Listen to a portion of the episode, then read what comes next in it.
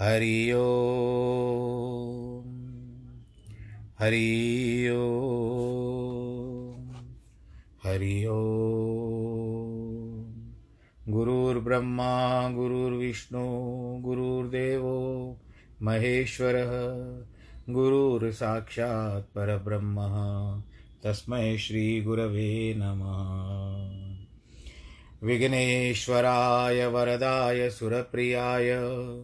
लम्बोदराय सकलाय जगद्दिताय, नागाननाय श्रुतियज्ञविभूषिताय, गौरीसुताय गणनाथ नमो नमस्ते। नाहं वसामि वैकुण्ठे, योगिनां हृदयेन च, मद्भक्तां यत्र गायन्ति, तत्र तिष्ठामि नारद। जिस घर में हो आरती चरण कमल चितलाय तहाँ हरि वासा करे ज्योत अनंत जगाए जहाँ भक्त कीर्तन करे, बहे प्रेम दरिया। तहाँ हरि श्रवण करे, सत्यलोक से आए सब कुछ दीना आपने, भेंट करूँ क्या नाथ? नमस्कार की भेंट लो, जोड़ू मैं दोनों हाथ। जोड़ू मैं दोनों हाथ, जोड़ू मैं दोनों हाथ।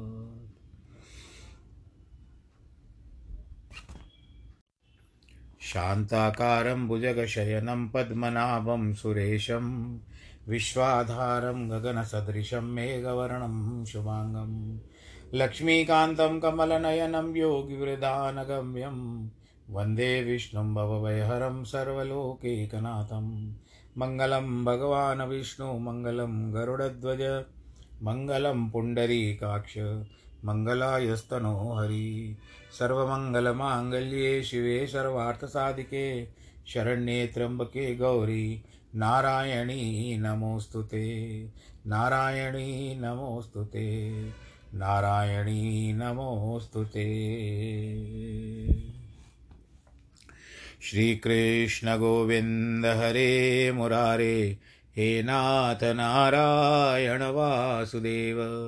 श्रीकृष्णगोविन्द हरे मुरारे, हे नाथ नारायण वासुदेव। हे नाथ नारायण वासुदेव, श्रीनाथ नारायण वासुदेव। हे नाथ नारायण वासुदेव श्रीनाथ नारायण वासुदेव श्रीकृष्णगोविन्द, हरे मुरारे, हे नाथ नारायण वासुदेव हे नाथ नारायण वासुदेव हे नाथ नारायण वासुदेव नारायणं नमस्कृत्यं नरं चैव नरोत्तमं देवीं सरस्वतीं व्यास ततो जयमुदीरयेत् कृष्णाय वासुदेवाय हरये परमात्मने, प्रणतक्लेशनाशाय गोविन्दाय नमो नमः। सच्चिदानन्दरूपाय विश्वोत्पत्त्यादिहेतवे तापत्रयविनाशाय श्रीकृष्णाय वयं नुमः। यं प्रव्रजन्तमनुपे तमपेतकृत्यं द्वैपायनो विरह कातर आजु आवह। पुत्रेति तन्मयतया तर्वो विनेदुस्तं सर्वभूतहृदयं मुनिमानतोऽस्मि मुनिमानतोऽस्मि मुनिमानतोऽस्मि। बोलो श्री कृष्ण कन्हैया, लाल की जय। श्रीमद् भागवत महापुराण की जय। भक्तजनों, आइए, आज हम श्रीमद् भागवत कथा के ये जो वार्तालाप हो रहा है या कथा श्रवण आप कर रहे हो, मुझे भगवान जी ने सौभाग्य दिया है आपको सुनाने का। और इस माध्यम के द्वारा मैं आपके पास मेरी वाणी पहुँच रही है। अब पंद्रह अध्याय हैं इस स्कंद में, कुल मिलाकर के, सातवां स्कंद। अब अगर हम इसको तीन से विभाग देंगे तो चार तीन तीन, पाँच पाँच हो जाएँगे, तीन के पाँच हिसाब से। तो इसमें तीन हिस्से बताए गए जिनमें कर्म वासनाओं का वर्णन है। उतिवान कर्म वासना जैसे जाल बुना जाता है, वैसे ही कर्म वासनाएँ जीव के लिए वेशभूषा या पोशाक बुनती है। उसमें इन, इन्हीं से सूक्ष्म और स्थूल शरीर की आकृतियाँ बनती है। इसके लिए इसको उति कहते हैं। जो दस आपने सुने हैं ना, सर्ग, विसर्ग इत्यादि, उनमें से एक उति भी आती है। कर्म वासनाओं के तीन विभाग हैं। असुर वासना, देव वासना और मानव वासना। इन तीन वर्णन में, तीनों का वर्णन पाँच पाँच अध्याय में किया गया है। पहले पाँच अध्याय में हिरण्य कश्यप की जो प्रधानता से असुर वासना, उसके बाद पाँच अध्याय से प्रहलाद की प्रधानता से देव वासना, और अंत के पाँच अध्यायों में युधिष्ठिर की प्रधानता से मानव वासना का वर्णन है। इन वासनाओं के वर्णन के लिए पाँच पाँच अध्याय इसलिए है कि कर्म अपने लिए पाँच वस्तुएँ चाहता है। जैसे भगवत गीता में लिखा है, बताया गया है, अधिष्ठानम तथा कर्ता करणम तु पृथ्वीवधम विविधाश्च पृथक चेष्टा दैवम चैवात्र पंचमम शरीर वांग मनो बिरियत कर्म प्रारभते नर न्याय च विपरीते च पंचर पंचैत सस्य हितव तत्रैवं सती कर्तारत्मानं केवलम तु बुद्धित्वांत पश्यति दुर्मति। अर्थ क्या बता रहे मानव वासनाओं के अनुसार कर्म का, अकर्म का तथा धर्म का, अधर्म का विचार मनुष्य के लिए है। मानुषेशु महाराज धर्माधर्मो प्रवर्तत, क्योंकि अन्य सब योनियाँ तो भोग योनियाँ हैं। परंतु मनुष्य योनि कर्म योनि है। मनुष्य अपने संस्कार द्वारा अपने विकार को बदल सकता है। यदि हम और दूर न जाकर केवल वाल्मीकि तक चले जाएँ। उनका पूर्व जन्म का नाम जो पहले था, वाल्मीकि बनने से पहले, जन्म तो नहीं, उसी जन्म का हिसाब है। पूर्व नाम जो था, रत्नाकर डाकू कहा जाता था। गुरु मिला, राम का उपदेश पाया और रामायण लिख दी और शास्त्रीय संस्कार के अनुसार कर्म करके अपने को मुक्ति पर्यंत ले जा सकता है। ऐसा पूर्ण जीवन मनुष्य के सिवा दूसरी योनि में नहीं हो सकता है।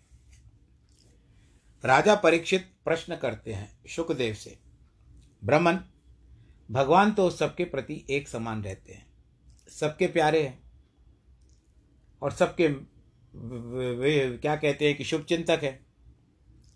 फिर वे इंद्र के लिए दैत्यों क्यों दैत्यों को क्यों मारते हैं? ये तो पक्षपात हो सकता है ना। भगवान को देवताओं से क्या लेना देना है? और असुरों से उनकी क्या दुश्मनी है? असुरों के चरित्र से ही निर्गुण भगवान का क्या उद्वेग है? मेरे मन में नारायण के गुणों के प्रति संशय हो गया है। इसलिए आप उसको, उसकी काट क्या है, वो कृपा करके बताइए।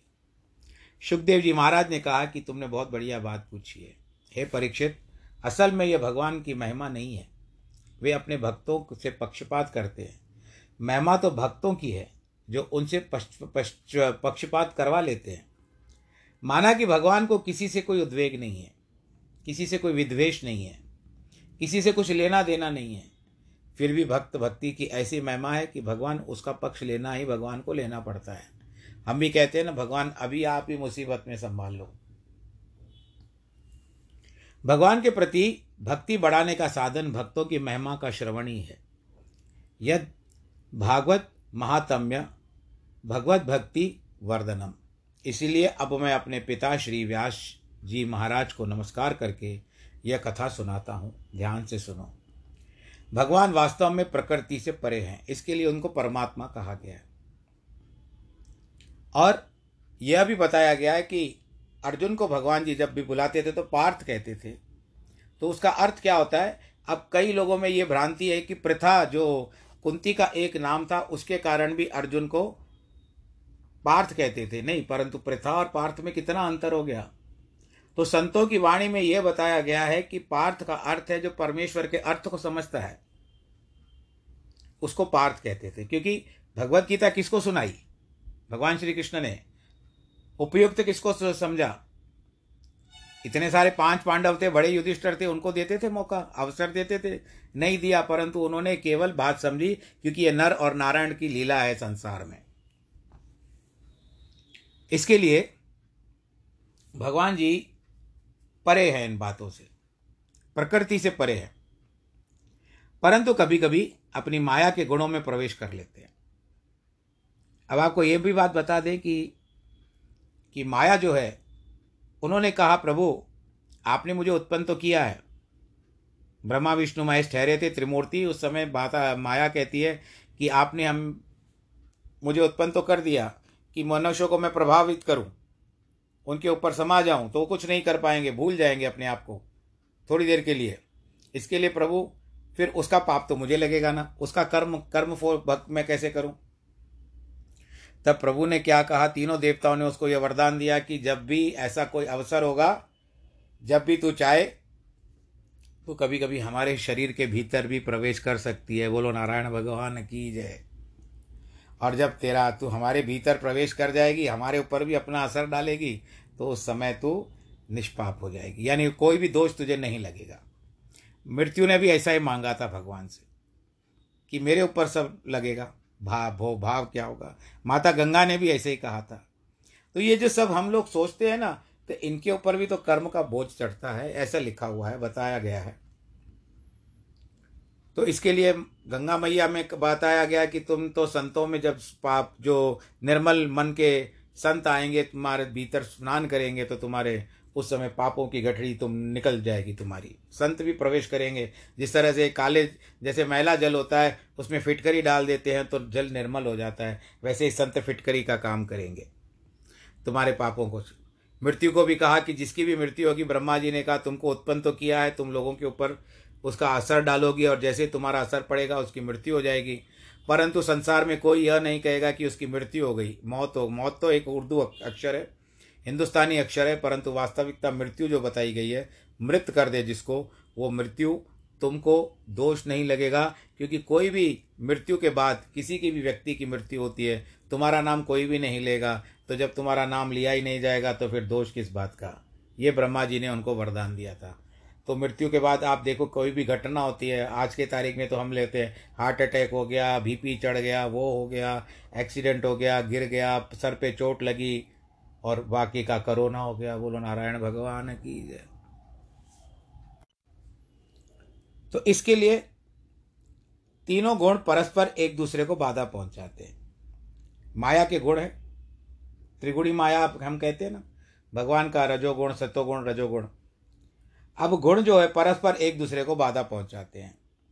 सत्व रज को रज तम को तम रज को, तथा रज सत्व को बाधा पहुंचाते हैं। जबकि भगवान कहते हैं कि इनों में, इन्हीं में गुणों में इसीलिए बाध्य बाधक हो जाते हैं। तीन गुण प्रकृति के गुण हैं, आत्मा के गुण नहीं हैं। इनमें से एक साथ हास उल्लास नहीं होते। समय के अनुसार कभी सत्व की, कभी रज की, तथा कभी तम की वृद्धि होती है। यानी ये गुण एक एक जो सतोगुण, रजोगुण अथवा तमोगुण है, इनमें से एक एक की वृद्धि होती है। भगवान सर्वथा स्वयं प्रकाश है, आत्मज्योति है। जब बड़े बड़े विद्वान उनके भीतर, अपने भीतर उनको ढूंढते हैं, तब उनको पाते हैं। भगवान आपके मन के अंदर ही है, इसके लिए आपका मन ही मंदिर है। भगवान मन जब सृष्टि करने को होता है तो रज का संवर्धन करते हैं जब विचित्र योनियों में रमण करने वाला होता है तो सत्व संवर्धन करते हैं। सब संहार करने का होता है तो तमस संवर्धन करते हैं। इसीलिए अनुसार के काल भी सृष्टि, काल की सृष्टि करते हैं। तो इस संबंध में नारद जी ने एक कथा सुनाई थी। बात तब की है, परीक्षित को, के बारे में बता, परीक्षित को बता रहे हैं सुखदेव जी, तुम्हारे दादा राजा युधिष्ठर राजसूय यज्ञ किया था। उन्होंने अपने यज्ञ में एक विचित्र बात देखी थी। शिशुपाल का तेज सबके देखते देखते भगवान श्री शरीर, श्री कृष्ण के शरीर में प्रविष्ट हो गया। इस पर राजा युधिष्ठर ने नारद जी से कहा कि बड़े बड़े भक्तों के लिए भी भगवान में प्रवेश पाने की गति सुलभ है सुलभ है, दुर्लभ है क्षमाचार। फिर भगवत द्वेषी शिशुपाल को ये कैसे प्राप्त हो गई? अच्छे भले नहीं होते। भगवान की गति नहीं पा सकते। ये शिशुपाल की ज्योति ज्योत में कैसे समा गई? राजा वेन ने भगवान की निंदा की तो ब्राह्मणों ने उसको नरक में डाल दिया। शिशुपाल और दंतवक्तर तो बाल्य अवस्था से भगवान श्री कृष्ण के प्रति द्वेष रखते थे। ये दोनों तो जैसे कोई किसी पानी पी पी करके गाली दे। शपथो रस क्रो विष्णुम वैसे ही बारंबार भगवान को गाली देते रहते उनकी निंदा करते रहते थे। उनकी जीव में कोड़ भी नहीं हुआ। ये नरक में भी नहीं गए। उल्टे सबके सामने भगवान में समा गए। इसीलिए मेरी बुद्धि यह बड़ा प्रश्न करके, घर में करके बैठा है कि द्वेष करने वालों को भगवत प्राप्ति जैसी अद्भुत बात कैसे हो जाती है? नारद जी की यह प्रश्न सुनकर बड़े प्रसन्न हुए। युधिष्ठर की बात थी। उन्होंने सोचा, मुझसे पूछने वाला तो ऐसा ही हो। यदि जिज्ञासु कोई गंभीर बात, सूक्ष्म बात, रहस्य की बात पूछता है तो उसे बताने में एक हार्दिक उल्लास होता है। और ये कितनी अच्छी बात है कि मुझे एक बहुत ही बड़ी सभा में भगवान की महिमा सुनाने का अवसर मिल गया। राजसोहियों की यज्ञ सभा लगी हुई थी और वो तो सोने पे सुहागा वाली बात हो गई थी। जब एक महात्मा ने सुना कि कोई स्त्री उसको, उनको गाली देती है, तब वे बोले, अरे भाई, उसने तो मुझको देखा भी कभी नहीं है। गाली कहाँ से देगी? इतने में उस स्त्री ने आकर उसके सर को झकझोर दिया और कहा, कहती है हाँ हाँ मैं ही तुमको गाली दे रही हूँ। महात्मा ने कहा, देख लिया, इसकी पहुँच केवल अन्नमयो कोश तक है, लेकिन मैं तो साक्षी ब्रह्म हूँ। मुझको इसने कहाँ देखा है? जब कभी देखा है तो गाली कहाँ देखा ही नहीं तो गाली कहाँ से देगी? गाली लगती है, शरीर को लगती है। यही बात बताई थी किसने? जड़ भरत ने। रहुगण राजा को बताई थी कि तुमने मुझे बताया, जो बातें की तुमने, मुझे गाली गलोच किया, परंतु मुझे नहीं लगा। जब देह में अभिमान होता है, तभी गाली लगती है। परमात्मा तो देह से बिल्कुल परे उनकी हिंसा कौन कर सकता है? इसलिए अपना मन भगवान में चाहे, वैर से लगाओ, निर्विरेश से लगाओ, भय से लगाओ, स्नेह से लगाओ, काम से लगाओ, भगवान की दृष्टि में इन भावों में कोई भेद नहीं है। जैसे कोई नन्हा बच्चा गुस्से में आकर अपने बाप को और बाप की ओर ही दौड़ता है, पिता झट से उसको गोद में उठा लेता है, यह नहीं सोचता कि बच्चा गुस्से में आया है। और तो इसको गोद में ना ले बच्चा नाक में उंगली डालता है मूछ पकड़ करके खींचता है, फिर भी माँ बाप प्यार ही करते हैं ना उसको। इसी तरह मनुष्य भगवान के पास कैसे नहीं पहुँचे, किसी भी भाव से आए, परमात्मा उसको अपने से कभी भी अलग नहीं रखता। बोलो, नारायण भगवान की जय। प्रश्न ऐसे ही उठता है कि भगवान जी, अगर भगवान राम, रावण को मारते हैं और कृष्ण कौरवों को, अर्जुन को बताते हैं कि तुम कौरवों को मारो, ये तुम्हारा धर्म है। भगवान कृष्ण है, दैत्यों को मारते हैं, क्योंकि उनका अवतार इसी कारण हुआ है कि पृथ्वी को बाहर, दैत्यों से बाहर हल्का करना है। और रावण का भी आपको पता है, भगवान राम जी अगर उसको चाहते तो क्षमा कर सकते थे, ऐसा प्रश्न पूछा जाता है तो पर उन्होंने मारा, क्योंकि उनका वरदान ही ऐसे था। कि जो मुझे मारे, वो नर। क्योंकि रावण समझता था कि नर तो मेरे, मेरा भोजन है, पशु और नर। तो ये मेरे भोजन है, वो कहाँ से मुझे मारेंगे? और कोई देव देव, देवता इत्यादि मुझे नहीं मार सकता। अब भगवान जी को उन्हीं के कारण तो अवतार धारण करना होता है। और उनका अंत समय भी ज़रूर आ गया। क्योंकि अगर रावण आज तक जीवित होता तो हम नहीं रहते थे। बोलो, नारायण भगवान की जय। और रावण इतना उद्दंड था ब्राह्मणों से भी कर वसूल करता था, हम जिसको टैक्स कहते हैं, वो रक्त अगर ब्राह्मण नहीं दे पाते थे तो उनका रक्त खिंचवा देता था। इतना अत्याचारी, दुराचारी कहो। भले ब्राह्मण था, परंतु ब्राह्मणत्व का एक भी गुण उसमें नहीं था। अज्ञानी था, ज्ञानी था, परंतु घमंडी था। इसके लिए कहा जाता है कि जब माता कौशल्या के पास भगवान राम जी पहुँचे तो माता हँसते हँसते कहती है कौशल्या कि मैंने सुना है तूने राम को, रावण को मारा है राम। तो भगवान जी मुस्कुरा कर कहने लगे, कहते, माते, मैंने कहाँ मारा है? मैंने रावण को नहीं मारा, रावण को मैंने मारा है, क्योंकि रावण मैं मैं करता हुआ मर गया। अंत सबका है। ब्रह्मा जी भी जब वरदान देते हैं ना तो उस समय कहते हैं कि तुम कुछ भी मांग लो, पर अमरत्व नहीं मांगो, क्योंकि ब्रह्मा जी भी स्वयं अमर नहीं है। ब्रह्मा जी की भी मृत्यु हो जाती है। अमर है तो केवल हरि और हर। बस यही बात है जहाँ तक हमने सुनी है, आपको बता रहे हैं। और अब यहाँ पर ये जो पांडव थे और युद्ध, कौरवों का युद्ध था, उस समय भगवान जी ने किसी को भी नहीं मारा। वो तो भगवान कृष्ण के साथ कृष्ण अर्जुन के सारथी बन गए। वे चाहते तो दुर्योधन को उसी पल क्षण क्षण में खत्म कर देते जब उसने उसको बंदी बनाने का प्रयत्न किया था। उस क्षण मार सकते थे, परंतु नहीं। उनको महानता देनी थी, गौरव बढ़ाना था पांडवों का, कि पाँच पांडवों ने मिलकर के सौ कौरवों को का समाप्त करा दिया, क्योंकि वो अधर्म के साथ जिए थे।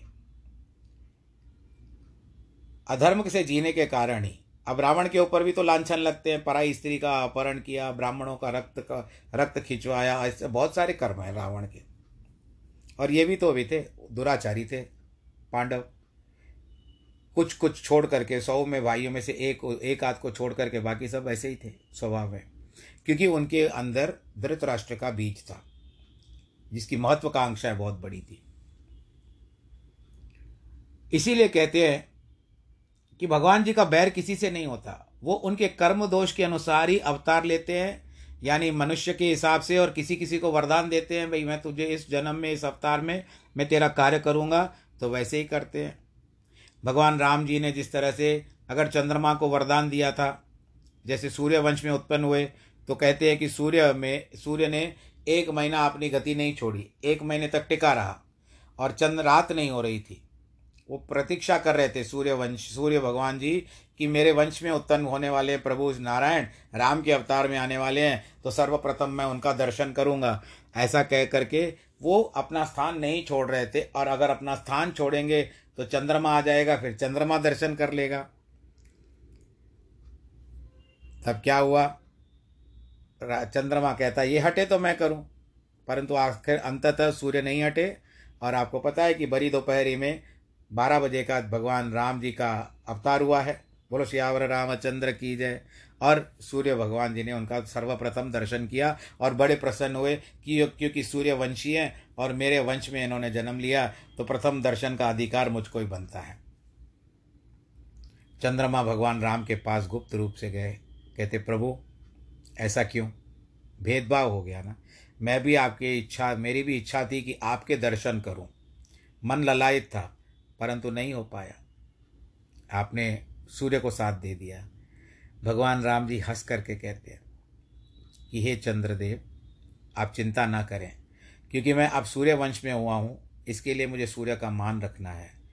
और अभी दूसरा जन्म जो मेरा होगा, अवतार जो होगा, उस समय मैं चंद्र वंश में रहूँगा, यानी आपके वंश में रहूँगा, तभी से आप मेरा पहले दर्शन कर पाओगे। और इस समय में जैसे भरी दोपहरिया में मैंने अवतार लिया है, तब मैं अर्धरात्रि के समय में अवतार लूँगा। उस समय आप मेरा दर्शन करना। अब बात फिर यह जो संतों ने बताई है कि उस समय में क्या हुआ, चंद्रमा को एक युग तक पूरा रामावतार बीत गया, यानी पूरा त्रेता युग बीत गया, और उसके बाद भी सवा सौ साल के आसपास कुछ समय बचा हुआ था द्वापर युग का। तब जा कर के पता चला कि भग देव की माता जो है, अब भगवान जी का अवतार आने वाला है, देव की के गर्भ से होने वाला है तो उस समय प्रतीक्षा करते थे कि पर चंद्रमा बेचारे के वो भी भाग्य में नहीं था। आपको पता है ना, जब कृष्ण भगवान का जन्म हुआ तो कितनी वर्षा हो गई और बादलों की ओट में हो गया। बोलो, नारायण भगवान की जय। बादलों की ओट में होने के कारण चंद्रमा फिर मायूस हो गए। भगवान के पास गए। कहते, प्रभु, पूर्व युग में मैं आपके दर्शन के लिए ललायता नहीं हो पाया। इस युग में आपने कहा चंद्रवंश में, पर चंद्रवंश में भी आपका दर्शन में कहाँ पाया, देख कर पाया, जन्म का? ऐसा क्यों मेरे साथ होता है? भगवान जी ने उसको कहा कि आज के बाद मैं तुझे एक वरदान देता हूँ कि मेरा नाम तेरे नाम से, मैं कई बार ये प्रसंग को कह चुका हूँ, फिर से कहने में बड़ा आनंद आता है। और मेरा भाव भी भावात्मक हो जाता है, भावुकात्मक हो जाता है, इस तरह से बातें होती है। भावनात्मक भी हो जाता है।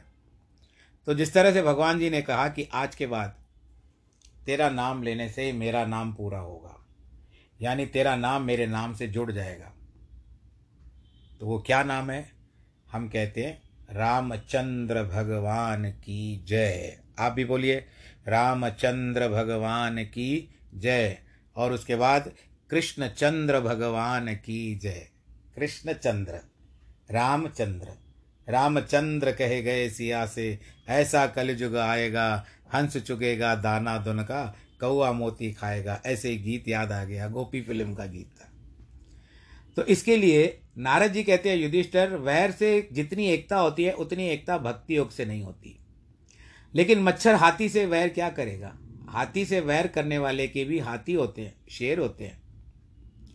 जब पेशक्रन अर्थात भृंगी किसी कीट कीट को भीतर में रुद्ध कर देता है, वह कीट उसका ध्यान करते करते वही भृंगी हो जाता है कीड़ा है भृंगी इसी प्रकार जिनकी दुश्मनी भगवान से हो जाती है, भगवान का चिंतन करते करते भगवत रूप हो जाते हैं। भले बीज कैसे भी डालो, लेकिन निकलेगा पौधा सीधा ही। काम से, द्वेष, भय से, स्नेह से, भक्ति से, कैसे भी हो, भगवान में मन लग जाए तो भगवत प्राप्ति हो जाती है। भगवान में गोपियों ने काम गोपियों ने काम से मन लगाया, कंस ने भय से मन लगाया, शिशुपाल आदि ने द्वेष से मन लगाया, यदुवंशियों ने संबंध से मन लगाया, तुम लोगों ने स्नेह से मन लगाया, हम लोगों ने भक्ति से मन लगाया। है हम लोगों में वैन कोई नहीं है। वेन यानी जो था, वो कोई नहीं है। वह तो ईश्वर का अस्तित्व ही है और वेन के द्वारा ही राजा प्रतु के उत्पन्न हुए थे भगवान के अवतार। वह तो ईश्वर का अस्तित्व ही नहीं मानता। था, लेकिन गुस्सा करते थे, गाली देते थे, निंदा करते थे। वे ईश्वर का अस्तित्व मानते हैं, आस्तिक होते हैं। इसीलिए इसी के भी उपाय से अपने मन को भगवान में लगाना चाहिए। फिर ये जो शिशुपाल और दंतवक्र हैं, तुम्हारे भाई हैं। ये दोनों पहले भगवान विष्णु के पार्षद थे। शाप के कारण अपने पद से च्युत हो गए थे। युधिष्ठर ने पूछा, महाराज, वैकुंठवासी भगवान विष्णु के जय विजय नामक द्वारपालों को प्रभावित करने वाला शाप किसने दिया था? यह तो विश्वास करने योग्य बात नहीं लगती। वैकुंठ जहाँ कोई स्थूल सृष्टि नहीं सृष्टि नहीं होती, वह देश से संबंध रखने वाली काम बात आ गई। नारद जी ने कहा, युधिष्ठर, एक दिन की बात है कि ब्रह्मा के पुत्र सनक, सनंदन, सनातन, सनत कुमार वैकुंठ में गए। वे देखने में पाँच पाँच छः छः वर्ष की आयु वाले थे, परंतु बहुत बूढ़े। कपड़ा पहनते नहीं थे। उनको साधारण बालक समझकर द्वारपालों ने उनको भीतर जाने से रोक दिया। इस पर क्रो, क्रोध में आकर के सनकादियों ने कहा कि उनको श्राप दे दिया कि तुम दोनों पाप योनि में जाकर के, असुर योनि में गिर कर जा कर के गिरो। इसके बाद जब वे दोनों नीचे गिरने लगे, तब उन कृपालु महात्माओं ने उन पर अनुग्रह करके कहा अच्छा तीनों जन्मों में शाप भोग करके लौट आना। वही दोनों दिति के पुत्र हिरण्याक्ष और हिरण्यकश्यप हुए। भगवान ने हिरण्याक्ष का उद्धार वारा रूप धारण करके किया था और हिरण्यकश्यप का उद्धार नरसिंह रूप धारण करके किया था। हिरण्यकश्यपु अपने भगवत भक्त पुत्र प्रहलाद से बहुत द्वेष करता था। उसने प्रहलाद को मारने के लिए कितनी यात्राएँ नहीं दी, बताइए। परंतु भगवान ने प्रहलाद की रक्षा की, क्योंकि प्रहलाद सबको अपनी आत्मा के रूप में देखते थे। तुम भले मुझे कुछ भी करो, पर मैं सब में एक नारायण ही देखता हूँ। सर्वभूतात्मन भूतम तवम इस सृष्टि में जितने भी प्राणी हैं वे प्रहलाद के लिए अपनी आत्मा थे। विष्णु पुराण में स्वयं प्रहलाद का वचन है कि स्वर्ग त्वा नंदत एव, एवाह मवस्थित, मत सर्वम अहम, सर्वमयी सर्वम चराचरे। जो परमात्मा है, वही मैं हूँ। परमात्मा अनंत तो मैं भी अनंत। मुझमें सबका सब कुछ भरपूर है। ऐसे सर्वभूतात्म प्रहलाद थे, सबको एक दृष्टि से देखते थे और एक दृष्टि से हम दूसरी और नज़र घुमाते हैं तो एक दृष्टि से आज समय भी पूरा हो रहा है। आज की कथा का प्रसंग यहीं पर रोकते हैं, आधा घंटा होने वाला है। आप सब लोग आनंद के साथ रहें, खुशी के साथ रहें, अपने भक्ति में परिपूर्ण रहें, प्रभु की भक्ति करते रहें, करोना में अपना ध्यान रखते रहें, हाथों को धोते रहें, सामाजिक दूरी से दृष्टि के दूर दूर, दूरी बना के रखें और हाथों को सैनिटाइज और साबुन से धोएँ और बाकी जो भी है, वैक्सीनेशन भी आपकी हो गई होगी। ये मेरा नियमित आपको जो भी बातें कहता हूँ, फिर से कह रहा हूँ। और आज जिनके वैवाहिक वर्षगांठ और जन्मदिन है, उनको बहुत बहुत बधाई। ईश्वर आपको सबको सुरक्षित रखे। सर्वे भवंतु सुखिन, सर्वे संतु निरामया, सर्वे भद्राणी पश्यंतु माँ कश्चित् दुःखभाग् भवेत् नमो नारायण।